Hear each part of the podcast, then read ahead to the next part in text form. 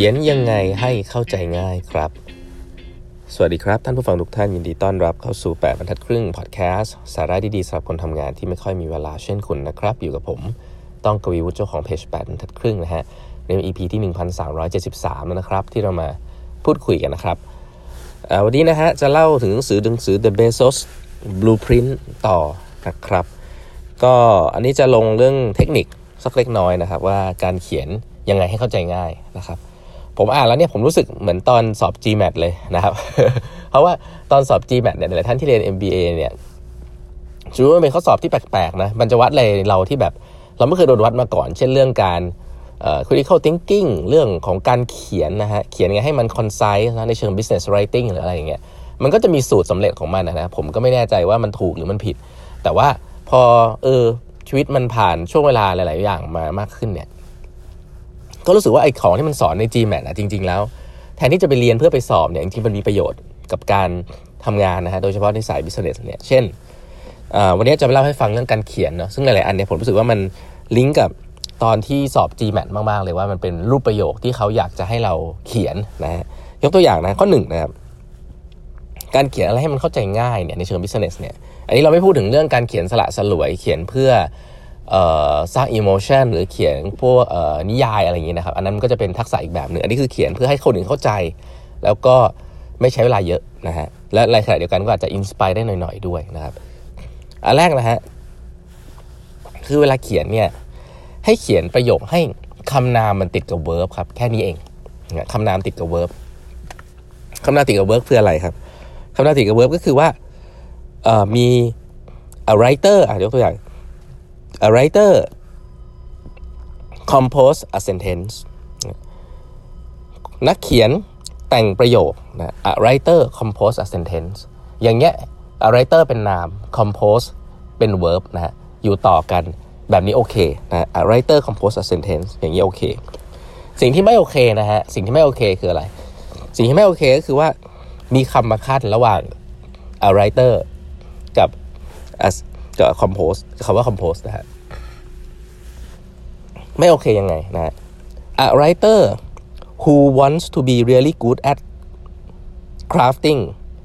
compose a sentence a writer who wants to be really good at the craft should compose a sentence เห็นไหมครับว่าคำว่า writer เป็นนาม แต่ว่า verb ของมันเนี่ยคือ compose อยู่ห่างกัน อ่า แบบนี้เป็นต้น สิ่งที่ผมกำลังจะบอกก็คือว่า เวลาเราเรียนพวกแกรมมาเนี่ยตอนเด็กๆอะ่ะ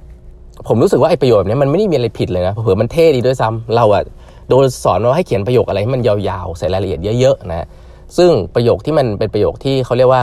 ผมจำภาษาอังกฤษไม่ได้แล้วนะแต่ว่าเป็นประโยคที่เหมือนขยายอะที่มันมีคำว่า who มีคำว่า whom แล้วก็มีประโยคเพื่อขยายคำนามอะประโยคแบบนี้เราเคยเรียนกันว่ามันเป็นประโยค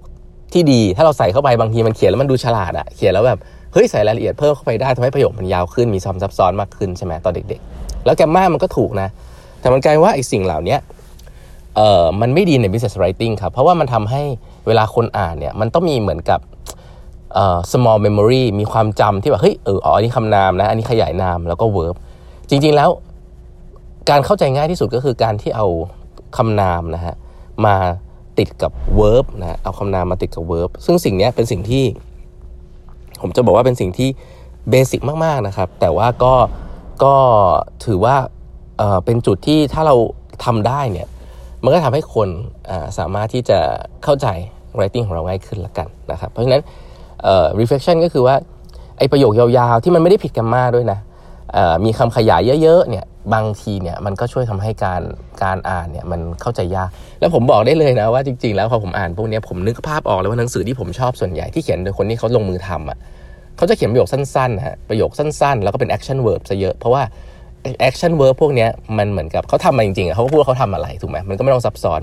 แต่พวกหนังสือที่มันเป็น consulting เขียนเนี่ยบริษัทเฟิร์มใหญ่ๆ consulting เอาหนังสือเอาเรื่องคนอื่นมาเขียนเนี่ยมันจะค่อนข้างมีประโยคยาวๆ เยอะนะ โดยเฉพาะหนังสือผมบอกว่าหนังสือของพวกมหาวิทยาลัย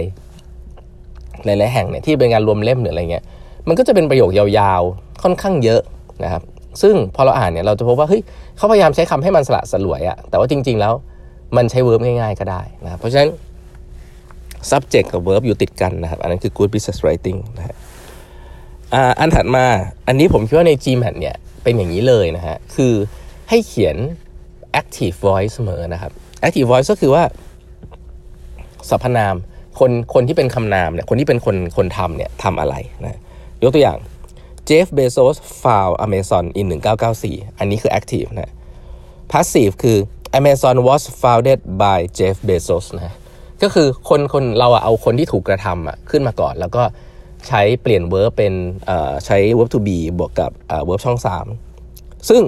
เด็กๆ เราก็จะเรียนเรื่องนี้มาว่า เราก็เรียน passive voice นะ แล้วก็เช่นเดียวกันมันก็เป็นเทคนิคการเขียนแบบหนึ่งนั่นแหละนะฮะแล้วก็ถูกกรามาด้วยบางครั้งเราก็นำมาใช้นะแต่ใน business writing เนี่ยให้เลิกใช้ไปเลยครับการเขียน passive voice เนี่ยแน่นอนสามารถเขียนเป็น active voice ได้นะครับ แล้วก็ถ้าคุณต้องเลือกให้เลือก active voice นะครับอย่าอย่าอย่าเขียนเป็น passive voice นะครับเขียนโดย ซึ่งพอคุณทำแบบแบบนี้มันก็จะเป็นคำนามบวกการกระทำไปโดยปริยายคำนามบวก verb นะฮะเพราะฉะนั้นอันนี้เนี่ยคือ basic นะฮะอันถัดไปอันนี้ผมชอบนะ อันนี้อาจจะต้องใช้ทักษะคำศัพท์นิดนึงนะครับ คือพยายามนะพยายามใช้ strong verb นะ strong verb คือสิ่งหนึ่งซึ่งเขาพยายามบอกว่าอย่าลดลดการใช้เขาบอกสเตเฟนคิงเนี่ยสเตเฟนคิงคือคนที่เขียนนิยายเขียนหนังสือเก่งมากคนหนึ่งเขาบอกว่า adverb is a way to hell นะ adverb นะ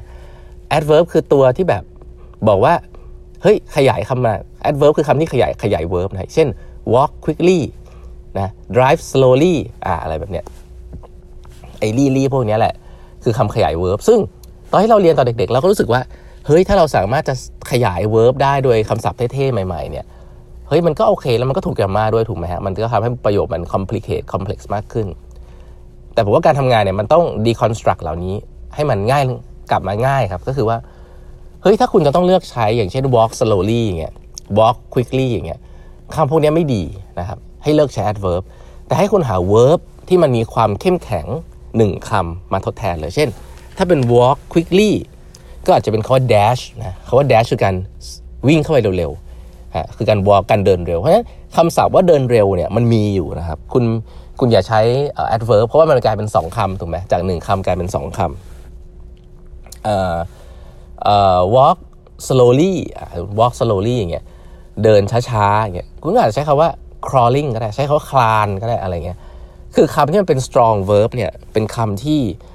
ควรจะมีติดเอาไว้ในหัวเยอะๆนะครับเพราะว่าคำเหล่านี้มันทำให้ประโยคมัน meaningful มากขึ้น โดยที่ไม่ต้องใช้ adverb มาขยายนะฮะคำว่า personalize อย่างเงี้ยเป็นคำที่แบบมีความหมายนะ personalize เราทำให้มันมีความเป็นส่วนตัวมากขึ้นนะ เราคงถ้าเราไม่ใช้ verb คำนี้เราต้องอธิบายว่า oh we customize by person experience อะไรเงี้ยซึ่งมันทำให้ยาว แต่ถ้าเราสามารถหา verb ที่เป็น strong ขึ้นมาได้หนึ่งคำ we personalize อย่างเงี้ยคำนี้ก็อาจจะเป็นคำที่